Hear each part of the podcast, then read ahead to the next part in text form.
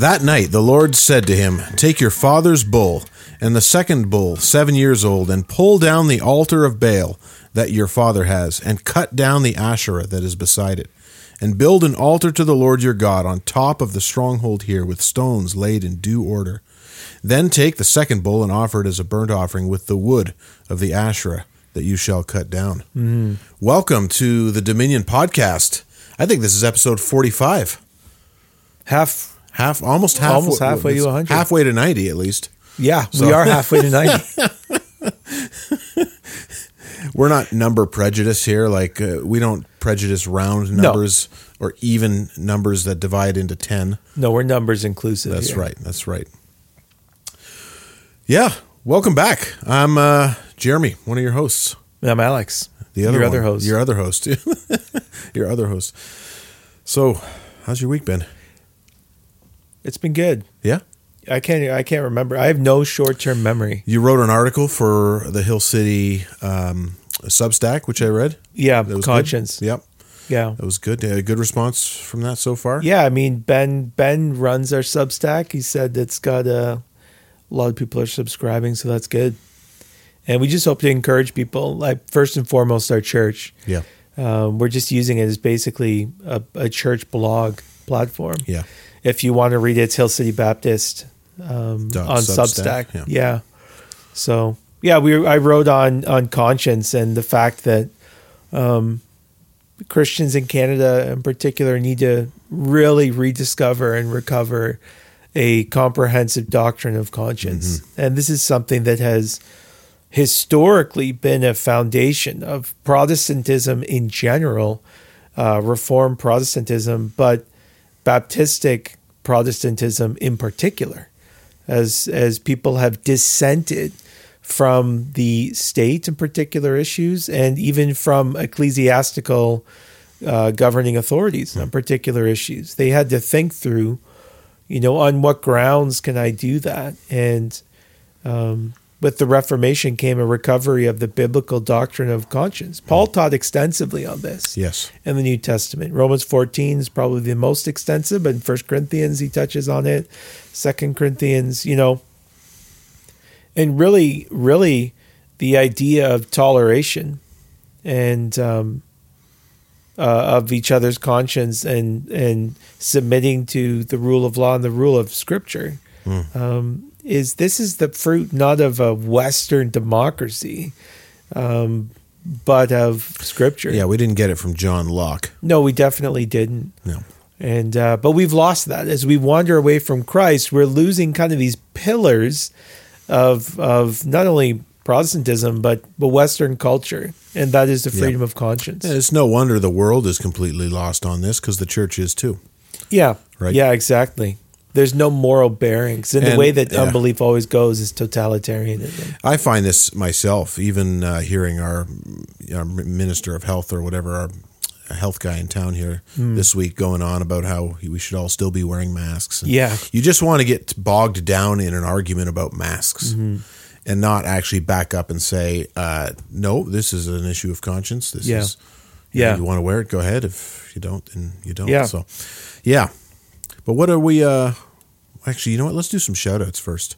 Yeah, shout out to Kawartha Classical Christian School, our unofficial They- official uh, partner. They haven't canned us as a as a partner yet. no, We're still uh, pumping them. yeah, we are. We are. We're proud of them. We're very proud of the work that uh, Rylan and uh, all the ladies are doing teaching there, and Ben as well. You know, he's not not so much a lady, but uh, all the not teachers. so much. no, he's a man, a real man. He's got a beard, good Calvinistic beard. You know, yeah, it's a reform beard. for reform sure. beard, but not the bad kind of reform, the good No. kind of reform. Yeah. Speaking of reform, you've been following the um, the kind of uh, simmering debate on Thomas Aquinas and all this stuff you know that's what? going I, on now. No, I see that it's going on, and I haven't had time to look into it. If you're interested, Sam Waldron just put out an article recently uh, on the uh, CTS, the Covenant Theological Mm-hmm. Seminary website, uh, basically saying like, "Hey, do we still believe in sola scriptura or what?" Mm-hmm. And so, a very good article if you want to get kind of caught up on that simmering controversy that's going on there. But yeah, but yeah, Kawartha Classical always want to partner with them. Also, uh, if you haven't checked out our Substack yet, that's where we're hosting all this stuff now, as well as uh, I guess they're blog articles. Mm-hmm. It's is this, it's more of a long form. It is. And you know what? venue, right? We got to give a shout out to Substack Yeah. because they came out today on social media and it was a hilarious. I don't know if the lady is. She's obviously in leadership for Substack. Yeah. I don't know who she is, but basically saying you know that they're hiring. And if you're a disgruntled employee of Twitter who's angry that someone who appreciates free speech is now part of the ownership, um, don't apply Yeah, don't bother. and uh, on Twitter, on Twitter, she said that. So um, that was yeah, that's super cool, and I just want to. I mean, if Substack wants to support this podcast, they're welcome to. They're not gonna, but we we think it's good when people stand up for freedom of expression. Yes, exactly. Yeah, All right. Well, let's get to tonight's topic. Uh, I don't know how we want to summarize it. Um, again, so many of the things we talk about kind of touch on the same areas. Yeah, And I've been listening to. Uh, they're on brand. On brand, yeah. I've been listening to a, a new podcast called um, The King's Hall. Yep. And they've been talking a lot about topics around this. And so that's what kind of got me thinking about it. But I guess you could say we're going to be talking about uh, Christ and culture. Yep. What is the Christian's mission in the culture apart from the mission? Of, is it apart from the mission of the church or is that one and the same? Mm-hmm. I guess we could. We could start off with that. I don't know where you want to start the discussion, Yeah, well, but this is this is a super practical question for people mm-hmm. because at the bottom of it, it's like, how ought I spend my time and resources and energy in this world? right. And it's not a an ethereal theological conversation. It's just super practical. It's that what is the mission and the aim of my life and where am I going to invest my time and what am I going to pour myself into while I have breath to live? And the answer to that question is really shaped by your understanding of the story of scripture and the understanding of the role the the, the place in the story that the church finds itself now which is um, really part of a bigger story of well what is the role of the church and where is it going? And throughout the course of history christians have had a variety of answers to this question um, i think canadians in particular need to think about this because we've been engaged in what we could call a culture of war more than we ever have been in the last two years. I, I mean, Yeah. when you think of culture wars, you think America, and it's almost a um, like politics in general. It's viewed as almost a um, unsightly thing to engage in culture wars, and Canadians are generally quiet about these things. And as we've discussed before, they put those those issues um, in a different category altogether. Not really the responsibility of Christians, and we've been trying to dismantle that false categorization of things. But um, one of the one of the you know dangers of this compartmentalized view is that Christians won't engage in the fundamental task that God's given us, which is to create um, culture. Yeah. And when you say that, even people think what you mean is um, just make music and paint pictures and engage in what they might consider, um, you know, irrelevant activities. And evangelism, for example, is the only thing that's important. Yeah. And um, even even viewing culture as as synonymous with music and art Mm-hmm. is kind of missing the point. Those things are the fruit and the flower Mm-hmm. of culture. Yeah. So when we say culture, one of the most helpful things is to define it Yeah. because a lot of you can get off track when you're just making assumptions about what that is.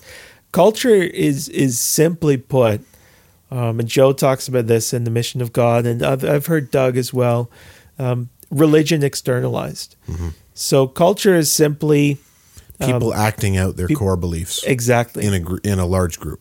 Yes. So if it is a song or it is a piece of uh, visual art, absolutely, that is a reflection of our If beliefs. it's if it's a legislation or if it's it could be a law. Yeah, a city, law is just city planning. Yep. Whatever. You know? architecture, Yeah. relationships, marriage, children, education, healthcare. All of these things, sports, recreation, yeah. are a reflection of our religious commitments. All of them are to some degree. Well, if if you think of culture that way, then you realize that almost every activity is a cultural activity.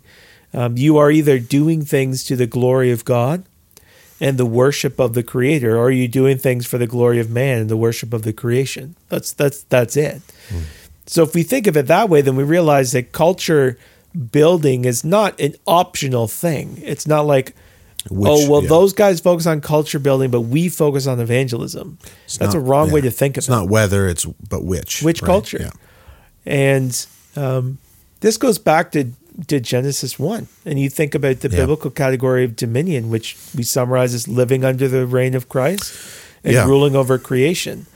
Well, that is to say, you are creating culture. You are seeking to live in this world and bring all things in subjection to Christ and by living under his rule. And so um, Christians need, I think we need to have a, a bigger vision for the way that Christ relates to this world. Uh, you started off sort of talking about what, asking the question, what is the mission of the church? Yeah. And I think to get that right, I think we've got to back up to Genesis Yeah. again. Because in, in a sense, it's the same mission we've always had since the beginning. Yeah. Right? Um, be fruitful, multiply, fill the earth, Take dominion. take dominion. Right? Well, the, the, the New Testament commission is not really any different than that, right? Go. no, it's not like that was then and now it's evangelism. No. Evangelism, which is preaching the gospel to the um, unbeliever, the what the gospel does is it actually frees um, the unbeliever from the slavery to sin and opens their eyes Mm-hmm. to see the glory of the Son and transfers them from the kingdom of darkness into His kingdom. And it, it actually in His rule. It literally expands the kingdom of God, it God. expands the kingdom of God and it sets them free to finally be taking dominion. As Paul says, you we are no longer under the dominion of sin, you know? And so um, the task of dominion is not like an old covenant thing, and now the task of evangelism is a new covenant thing. right. The task of evangelism, which is proclaiming Christ crucified, um, is not an end in itself. It's the tip of the spear. Yeah, it's the right? tip of the spear. And what the fruit of evangelism is, is through faith and repentance and the conversion of sinners, um, the kingdom is expanded. So the criticism you hear against people who talk about culture is often, oh, you think you will, you know, extend the kingdom through politics or through art or, and and perhaps people have erred in communicating in a way that would suggest that. That's wrong Yeah. uh, recycling won't save the planet. And um, the kingdom of God is not expanded through unbelief. The kingdom of God is only expanded um, through the gospel, through faith and repentance in Christ, and um, confessing His name as people submit to the King. Right. There's no kingdom where people don't submit to the King. Right.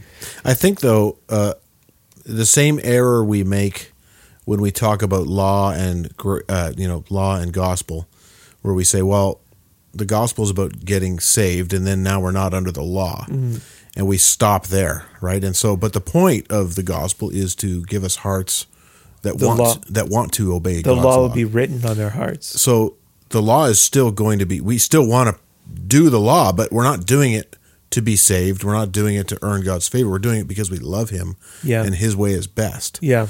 and so i think people stop with the gospel and say okay uh, you're saved you're in the kingdom that's i mean you're, you're at the you're at the terminus but we're asking the question what should the fruit of that be for a culture let's say there was a large revival in peterborough what would we expect to see happen differently uh, in the public square Yeah. Yeah, exactly. And and even if you just go to the Great Commission, right um, you know, all authority on heaven and earth has been given to me. Go therefore and make disciples of the nations, teaching them to obey all I've commanded you. And behold, I'm with you even to the end of the age. But we are to not only um, preach the gospel to win converts, we are to disciple them and to teach them to obey everything Jesus commanded. Well, Jesus commanded, um, gave commands that apply to every single aspect of our life. And there's a there's a, a somewhat of a gnostic dualism, an idea that there's the spiritual and there's the material, or there's the spiritual and then there's the present, or something like that. And it's this creeps into the church in a variety of ways, but it's really not good. And um, w- if we're going to obey the Great Commission, we need to view discipleship as a comprehensive project. It means teaching men how to be husbands and fathers and brothers and elders and members and employees and employers and doctors and politicians and, and whatever their task in life is, teaching them how to do it as a Christian, not just teaching them how to get to church on Sunday, to sing and to listen. Um, that is that is the kind of the fuel for our fight. But that is just the, then we need to you know get into the battle, so to speak, um, the other six days of the week. So all of these things have really impacted how Christians in Canada have thought through their relationship to culture. There's kind of a retreatist mentality, you know. There's a um, fatalist mentality. There's a an eschatological aspect to this where people have a story in their mind where this world we're essentially fighting the long defeat, as you said. Um, that there's no there's no promise of victory, you know, in the gospel. Um, that hopefully some people believe, but otherwise the world is going to hell in a handbasket. But Paul tells us that Jesus is going to remain in heaven until his enemies are made a footstool. And the gospel will be preached into all of hmm. the earth. And the startling and controversial and glorious hope filled claim of Christ is that by virtue of his death and resurrection and his ascension, he has subjected all things to himself. Mm-hmm. And he is subjecting all things to himself. And which is to say, he is establishing a Christian culture. Like that Yeah. that's all Christian culture means. It means the religion of the people is transformed to um, live under the reign of Christ. So it's like, well, we're not we're about evangelism, not about culture. It's like, well, then you're not about evangelism, because evangelism results in the changing of a culture um, from a pagan, unbelieving one to a Christian one. Yeah. So we need to we need to reject this idea that we just need to focus on the gospel. When you say things like that, it's like, what do you mean by gospel? The gospel is how God is restoring all things, Yeah, right? Mm-hmm. It's not just, it is, I guess you could say it's first and foremost the story and the news about how Christ saves guilty sinners yeah. and how that's accomplished. But what does it mean that he saves, and what does Yeah. it mean to sin? Like to reduce it, you have to reduce both of those things. You have to say salvation is merely being born again, or something, or in going to heaven. And sin is like not obeying a few particular commands. But sin is actually failing to glorify God mm. in any and every area of our life. Failure to conform to his standard, failure to do things with the right motive in mind for his glory. And being saved is it requires that we are born again and that we are genuinely converted, but that we are saved to a life of glorifying God, whether we eat or drink or whatever we do. We're saved unto good works. Yes. Yeah. Um, so it's like we need to expand our understanding. It's not less than those things. It's and this is what kind of the lib, the left leaning theological world does. They would look at a reductionistic thing and say, well, that's reductionistic. Therefore, since salvation includes care for the poor, they do the same thing. That's what it means to be saved. Yeah. And we want to say, no, no, no, no. It's all of it. It's a comprehensive thing. As far as the curse is found, that's as far as his blessings flow. Yeah. Right? Yeah, yeah. Uh, let me ask you this. So I, I opened us up by reading from the book of Judges. Yeah. the part of the story of Gideon. Yeah. Right. He receives the call, and one of the first things he does is he goes and chops down his dad's Asherah pole and Yeah. breaks down the statue of Baal. Um, that that would be shocking for people, like, and, and it is for a lot of Christians nowadays. If you attack the idols of the culture, uh, you're seen as, um, um, you know, unloving or shrill or Yeah. uh, I don't know, any number of, of accusations could be leveled at you, but isn't the work of the gospel also destroying idols? Mm. Like, do we, do we just, or do we just leave them be and let them, let them rot? You know, you know, Yeah. you see what I'm getting at? Is it, Oh, yeah. Is there an active call to go out into the public and destroy the altars? Yeah. Um, I mean, that's what evangelism is. Yeah, I'm not talking tearing down a statue of John A. Macdonald. I'm t- like, you know, I'm talking about Well, the, the progressives get this. they do. Well, I mean, they understand evangelism. They understand that there's there's um, everything is communicating some message. They understand that what's antithetical to theirs, and they're seeking to destroy it. yeah, And only their good news is actually horrible news, and it leads to, you know, a dumpster fire of hell.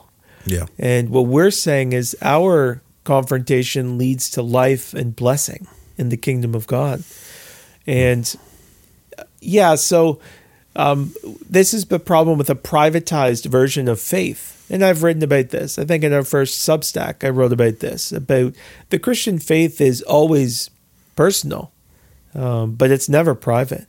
And this has to do with the identity of Jesus Christ himself. Jesus Christ is Lord. The very name and title and identity given to Jesus Christ and proclaimed by his people was a direct assault and challenge and um, condemnation of the vanity of the rulers of men who would set themselves up as Lord and Savior, as Caesar did.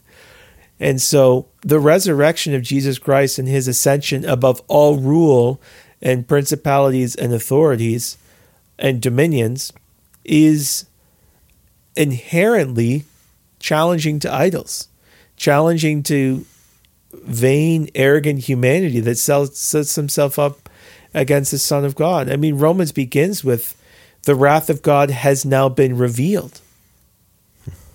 And so um, the death and resurrection of Jesus was not like the permission to not care about idols anymore.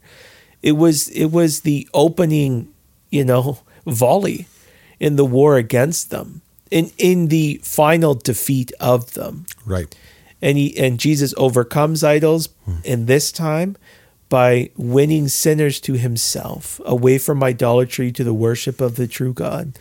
And he will one day do away with idols by destroying them. Hmm. So again it's like well it's not really our place to challenge. It's, it's just built on a false view of Christ and um, it's a it's an anachronistic way of reading our cultural values back into scripture and failing to comprehend just how obviously confrontational. Yeah. not only Jesus Jesus was people forget that the Pharisees were the ruling class. They were the cultural leaders. They were the judicial leaders. They were the religious leaders. They were his greatest enemies. They were the idolaters and the ones who led others in idolatry. They they attacked him and he returned in kind for the sake of other people. Um, this was a, the challenge of the early church. You know rome cared very little that you worshiped jesus christ at all. They did care that you wouldn't worship caesar. Yeah. so we just we need to realize a lot of our thinking on the way that Jesus relates to culture is based on Canadian values of compartmentalization, privatized faith, this type of thing, not biblical values.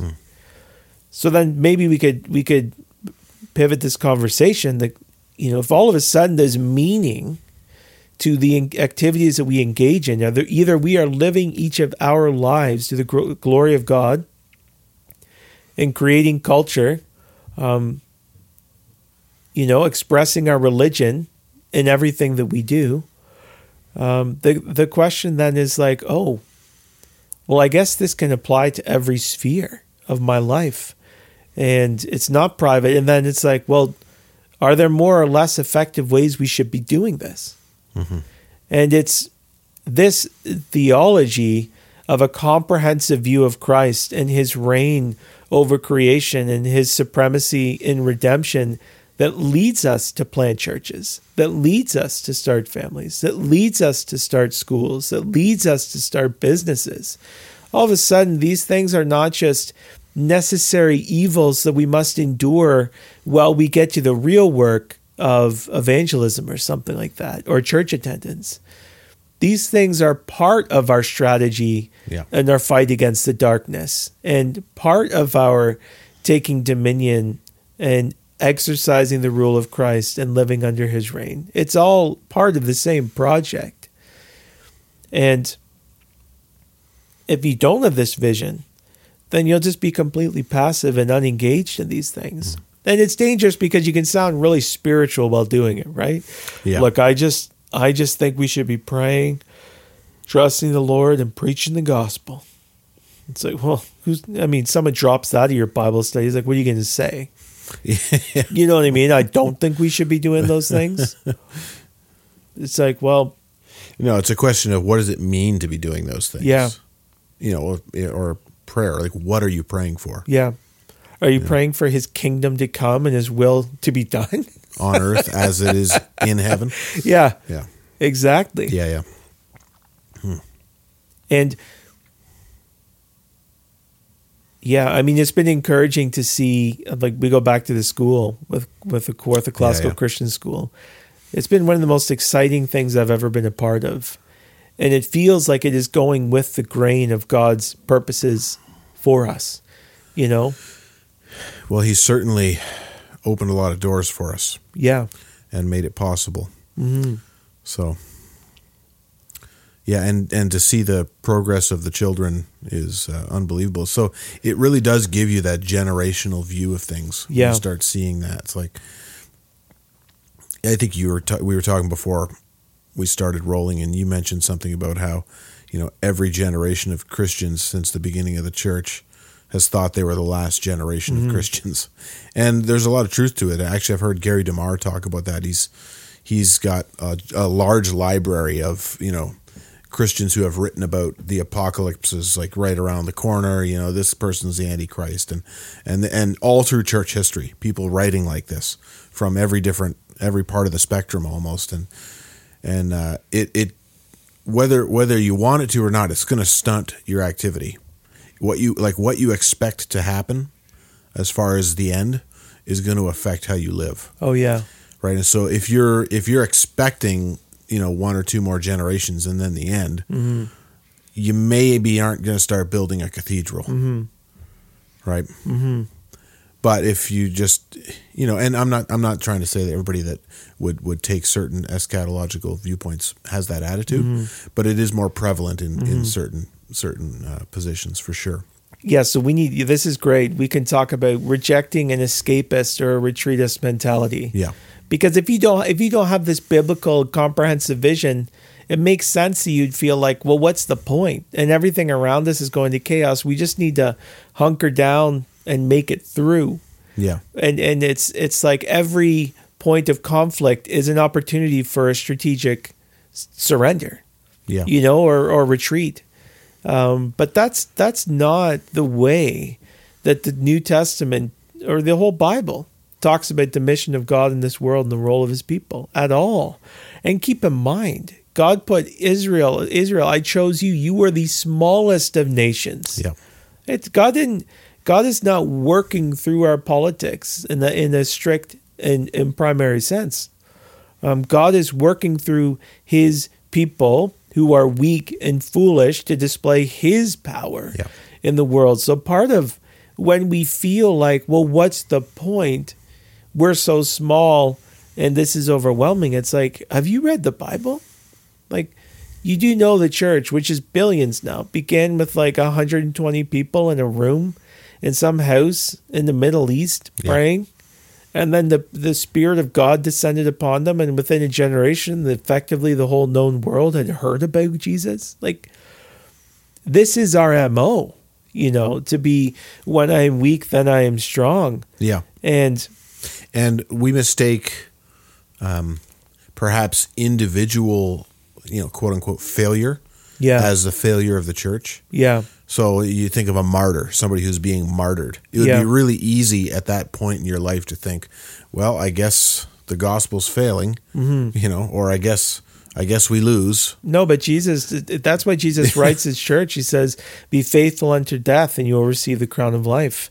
That we view this very differently. That we need to not fight for culture the way the culture fights for culture. Yeah. They fight, the unbelieving culture fights for culture with the weapons of unbelief, coercion, power. Yeah. You know, th- these types of things. Yeah.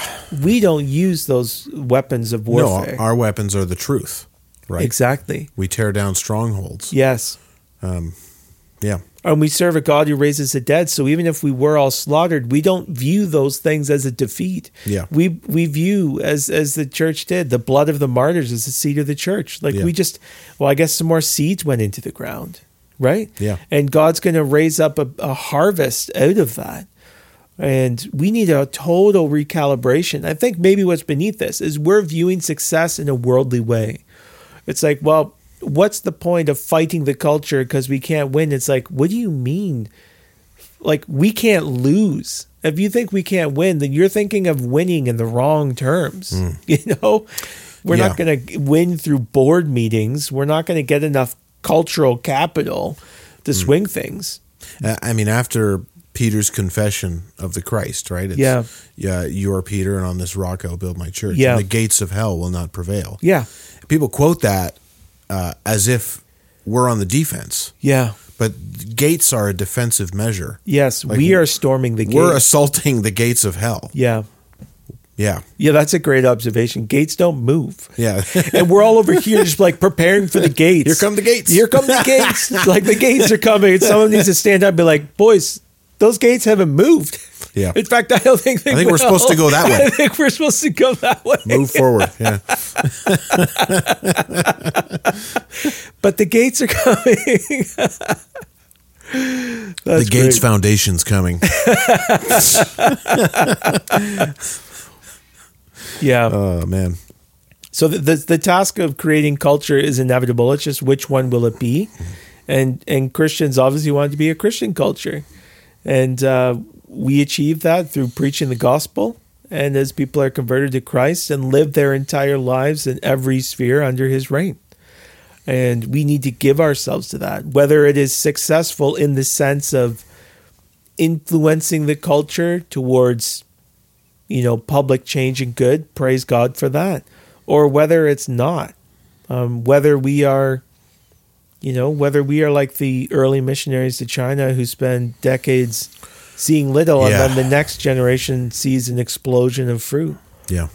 We just, we are like farmers. We sow the seeds and we go home and we sleep, and it's God who gives the growth Right. we have we can't control that but the fact that we've been given the mission is not contingent upon our looking down and seeing what the harvest will be god is the lord of the harvest we're just laborers and our job is is to go mm.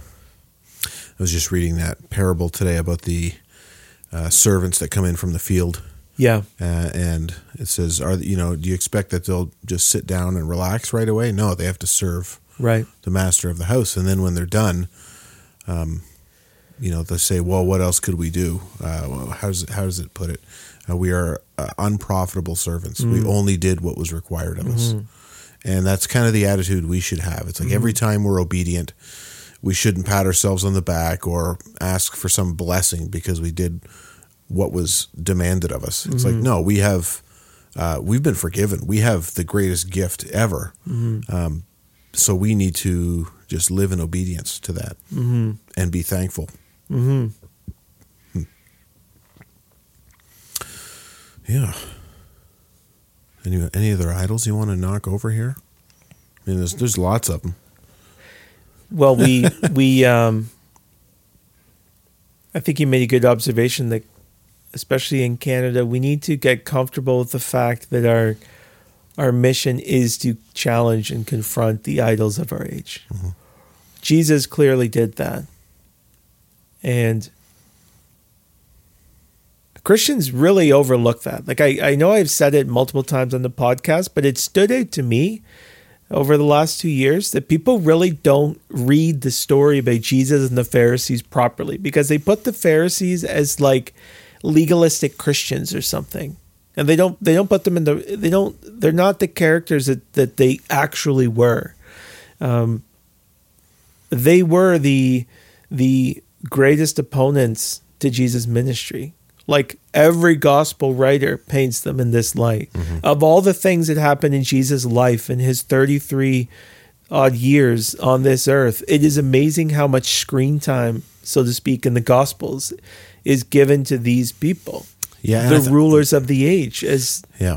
Luke says later in the book of Acts. I think partly too because they, they, I mean, they they maybe weren't the most politically influential. I, you know, from what I've heard, the Sadducees had a, a little more of a, a stronghold on the politics of the matter, but it seemed like the Pharisees had more influence with the people. Well, that's this. I was just going to say, it's like okay, maybe in the in Roman court, so to speak, but Yeah. clearly, um, people were afraid of when you was it the the blind man or the um, lame man who was healed, Yeah. and they're asking him all these questions, and they bring in the parents, and they were afraid to answer because they wanna didn't want to be put out out. Yeah. So clearly, the Pharisees were these social and cultural gatekeepers. That guy might be one of my favorite. uh, It's amazing. Healed.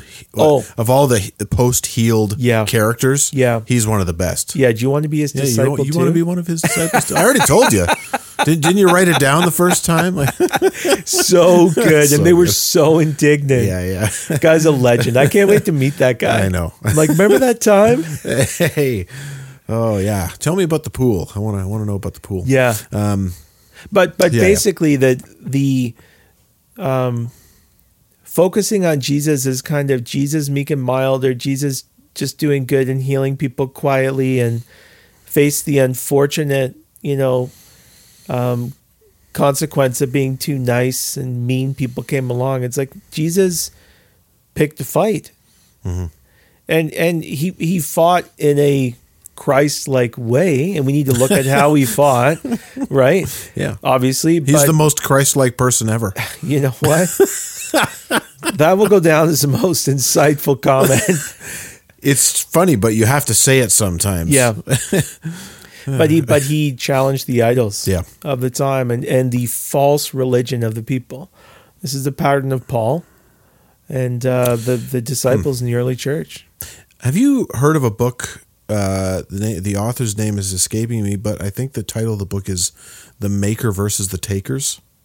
I have heard of it. I haven't read it. It's I've heard I've heard the author interviewed a couple times, uh, and uh, I'm going to tie this in, but it's it's a lot about the economics of the situation. So the Galilee versus Judea, you know, Judea being the center of power, Galilee being like more of a backwoods middle class area, and uh, this guy frames a lot of the interactions Jesus has with the Pharisees uh, as uh, economic struggles. And he's, I mean, he's not reducing it to that, but he's saying Jesus is addressing economic issues, and we don't, we don't really think about that. And um, I, again, haven't read it. Uh, It sounds like an interesting, interesting read. Uh, you, I mean, you could think of the Jesus and the Money Changers, right? There was there was more going on there than just money, but there was money issues mm-hmm. and econom, econ, economic issues going on there. Mm-hmm. Mm-hmm. So it's not like you said, yeah, Jesus meek and mild. He's only talking about, you know, I'm going to save you, forgive you from your sins. Like there's there's more going on there regarding the kingdom and the scope of the kingdom. Yeah. Well, the Sermon on the Mount. Yeah. The Sermon on the Mount was um, what kind of what does hmm. a, a citizen of the kingdom look like, right? What does a son of the kingdom look like? How do they live their life as far as their virtues, which will bleed into every single thing that they do. Um. So yeah, we we just need to accept the fact that as a church we've been called to tear down idols Yeah. that doesn't mean you know necessarily going out and, and tearing down statues it's not synonymous with being belligerent No. this is what this is the problem a lot of christians hear that and they're like that doesn't sound very christ-like Right.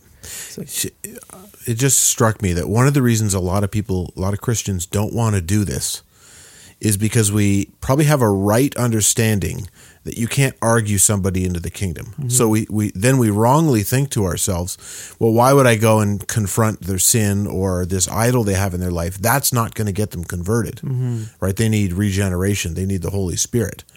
Um, but I don't think I don't think we have to um, expect their conversion in order to be faithful Mm-hmm. in calling out people's sin or the idols in their lives or Yeah. in, in their culture. Like, you know, like we want to fight against the evil of abortion because people are being murdered. Not Mm-hmm. not necessarily because we're going to try and get everybody saved that's involved in that practice, but we want justice. Yeah, well, Paul, yes, justice, and and Paul also attacks the false beliefs of the age, um, not to win the people he's confronting, but to preserve the people he's trying to protect from false ideas. Every wind and wave of false doctrine that blows around, um, the the philosophies of the age. You know, he talks about it in Colossians. That Paul's concern, it's not, you say it's like, well, you're not going to win anyone that way. It's like, well, that's not the only reason we do it we do it because as john told the church in first john little children keep yourself from idols the, the da- there's always a danger for believers to resort to unbelief and to resort to idolatry. To fall, that's what the old man does uh, that we need to put to death. And so part of how we help christians to overcome that is by showing how the idols are false how what they promise is is they cannot deliver on how they are actually a counterfeit of the one true God. Yeah. And you expose them for what they are. Well, this is what Paul did uh, on Mars Hill, right? Yeah. Yeah. And that was somewhat evangelistic as well. But if you think about Colossians, for example, this is pastoral. Right. This is not primarily to convince the people that he's criticizing, it's to protect the people in the church. And so the sad irony behind this is when you don't confront the idols, you get a church full of idolaters because you just they can't tell the difference between the world and Christ. Right. And and attacking idols because idols are a counterfeit, right? Idols are prom. They, I don't need to say anything more. They are a counterfeit, And they're unless- attractive. And unless you're holding up the real thing, you can't tell it's a counterfeit. Yeah. And so the task of the preacher is always to recognize the false worship of the people and to expose it to the light of Christ and the gospel and the true and living God and to show how he is superior in every way. And that is the antidote um, against idolatry. So even if you're like, well, I don't know about, you know, the public square, it's like this is a pastoral concern as well, not just a public thing. But if we think public, I mean, the irony is, well, we should just do evangelism. It's like, okay, we'll do it. Bec- like, Where how- where, where you should you it? be doing In that? the public square. Yeah, and and if what you mean is the preacher should be preaching evangelistically to largely saved people ev- once a week, that is that's not that's not a comprehensive biblical view of evangelism. I mean, Jesus went, go. You know what I mean? Like this is the language used of evangelism. And um, how will people believe if they haven't heard? Not not praying that people come to you. How will they hear if somebody's not sent? to them? Exactly. Yeah. It's a sending, it's a going, it's a proclaiming, it's a heralding of something. And so that is that is always public in Jesus' ministry in the disciples' ministry, that's what it is. So it's it's somewhat ironic, it's self-contradictory to use evangelism as a way to avoid public ministry. Do you know what I'm saying? Yeah. But again, those are Canadian those are Canadian categories, not biblical categories. So yes, the church has been given the task of taking dominion, which means they've been given the task of creating culture, and um, it, not Yeah. whether it's it's which. And you know, when we're obedient, that culture forms. Yeah, It just it just forms naturally. yeah, You know, when we sing songs to each other, when Yeah. uh, uh, when we when we meet to pray, when we meet to study, when we raise our children properly, Mm-hmm. you create that just culture happens, yeah. and we want. I mean, we want that to flow out. hmm And and we should maybe conclude by saying that um, that art, music, is a very uh, important component I think so. Yeah. because it is it is a reflection. It is like I see it as like the overflow of a culture. You know what I mean? It's Yeah. if, if our everyday actions they are an overflow as well, but what we sing about, singing is like our our expression. We're trying to find a fitting way to express our beliefs, whether it be an affection towards someone, a hatred for someone, um, a love for ourselves, whatever those things are. That it's like they're not fully expressed until they're put to music or they're put to some form. There needs to be a form, an outlet for these things. This is why every culture makes art. Yes. Like it, it's not like someone told them to do it. It is a It may be good art or it may be bad art. Yeah. But it's art. Yeah. They, they're doing it. and you can tell how well the church is doing at this this culture building in the art that it produces. And if you just if you just turn on a christian music station i mean it's basically like what i said about idolatry. We're just imitating the world and not doing a good job at it. Yeah. I mean, I we've talked about this off air, but it just it's just a super bummer when I hear unbelievers make way better music than Yeah. Christians, and it's not because we don't have the money and the resources to do it that they have a better studio or something. Yeah. It's just that we're we're not actually digging deep wells and we're not actually have this comprehensive vision of Christ that results in an overflow of richness. We have this truncated, narrow reductionist, and we've resorted to just imitating people. Yeah. And I mean, this is what I was getting at earlier when I said that art is not synonymous with culture. Yeah. But it's the fruit and the flower of it. Yes. Right. And so because we've truncated the the gospel, Yeah. the the outflow of that is gonna suffer. Shallow. It'll be shallow It's too. shallow. And so I mean we talk we joke around a lot about how I'm a music snob. Like I Yeah. Mm-hmm. don't I don't like a lot of music, uh, Christian or secular.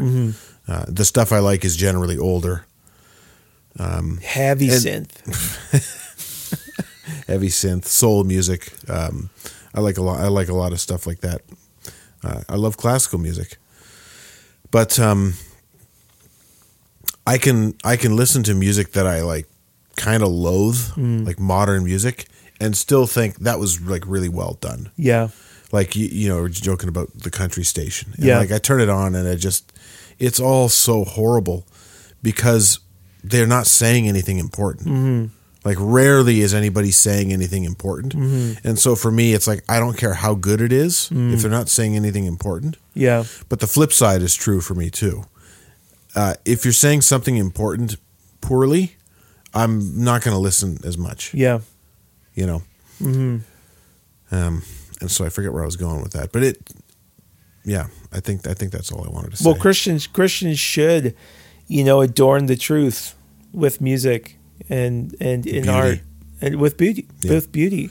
Oh, that's where I was going with this. Like, so the the humanists, the materialists, they make a ton of art. Mm-hmm. They do it well, technically, but it's so ugly Mm-hmm. and hopeless. Like, look at their architecture. Mm-hmm. It's just stunningly vapid and Mm-hmm. like gray and. Um, I saw there's a uh, a guy It's named. deconstructionist. it is deconstruction. It's it's it's the antithesis. It's like how do I avoid what is traditional? It's not actually. It's not. It's like a. It's not a positive vision. no, it's not. It's like this is how we've done things. I'm going to do not that yeah, on purpose on purpose. in in a jarring way. yeah, it's it's it's it's actually an inverted impulse. Yeah, it's it's a marring of the truth mm-hmm. intentionally. Mm-hmm. So it makes ugly art, mm-hmm. even though it may be, you know, in some ways proficient uh, technically. So we need to we need to spin that around and say, listen, like if your worldview isn't isn't Christ centered, you're going to make ugly art, and it's gonna it's just gonna suck. So But Christians related to this episode, Christians need to realize that this is our task. yeah. Like in the history, in the last 2,000 Yeah. years, the greatest poetry, the greatest music, the greatest architecture, like what what is standing now Mm-hmm. from from 500 years ago, 1,000 years? Churches, that's it. yeah, Like, well, there's a couple castles barely, and they don't compare. They don't compare to most cathedrals as have, far as have you seen the addition on that museum in Toronto? No, It's ugly. You've got half a building that's beautiful old brick, nice architecture. Oh, is then- it like the glass? It's like yeah, off it's everything's everything's on angles. There's Yeah. staircases going nowhere. Literally, it's just like you said. It's it's deconstructing, Yeah, and it shoots out of the old building like a piece of uh, uh, what's it called when when ice crystal yeah like a crystal Right. shoots out like a crystal on all these weird angles Yeah. and it's just intentionally horrible Yeah. It's Yeah. like there's novelty. You know? yeah but novelty's not that doesn't make good art No, it's not that's a whole episode virtue. but yeah i recommend uh, roger scruton's book Mm. on beauty if you want to dive into that topic but yeah so culture let's uh let's make it Let's make it. let's make good culture We'll have those t-shirts up next godly week. culture culture. Um, Let's make it. right and of course don't misunderstand us this isn't uh, this isn't creating uh, culture apart from apart from preaching the gospel and evangelism. No, they have to go we- hand in hand, and that's what we've been talking about. So, yeah, maybe we'll leave it at that. What do you uh, you got? Any good reads on the go? I uh, I started Joe Boot's new book. Okay, I was just gonna say I'm still working through that. yeah, yeah. I only got one chapter in. I'm reading. Um, I picked up something to read on motherhood and edited work. Hmm. I forget. I think it might be a Desiring God one. It's got a good. Set, I'm preaching on motherhood on Sunday, so Nice. and I'm not one. No. So, and I'm not a biologist. but Why I are you such a that. bigot? I always knew you were a bigot. Now you're finally showing your true colors here.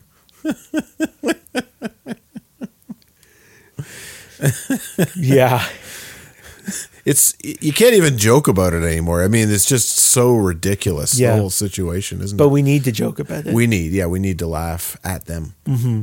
Uh, so they can see us. I want them to see me laughing at them. yeah, Yeah. oh, I just think of Elijah, Elijah and the prophets of Baal. Mm-hmm. Yeah. Oh, yeah, your God. What's he doing? Is he uh, relieving himself? Or Yeah. Is he having a nap? Like, I don't think he hears you. just get home from a long journey? Is he tired? like,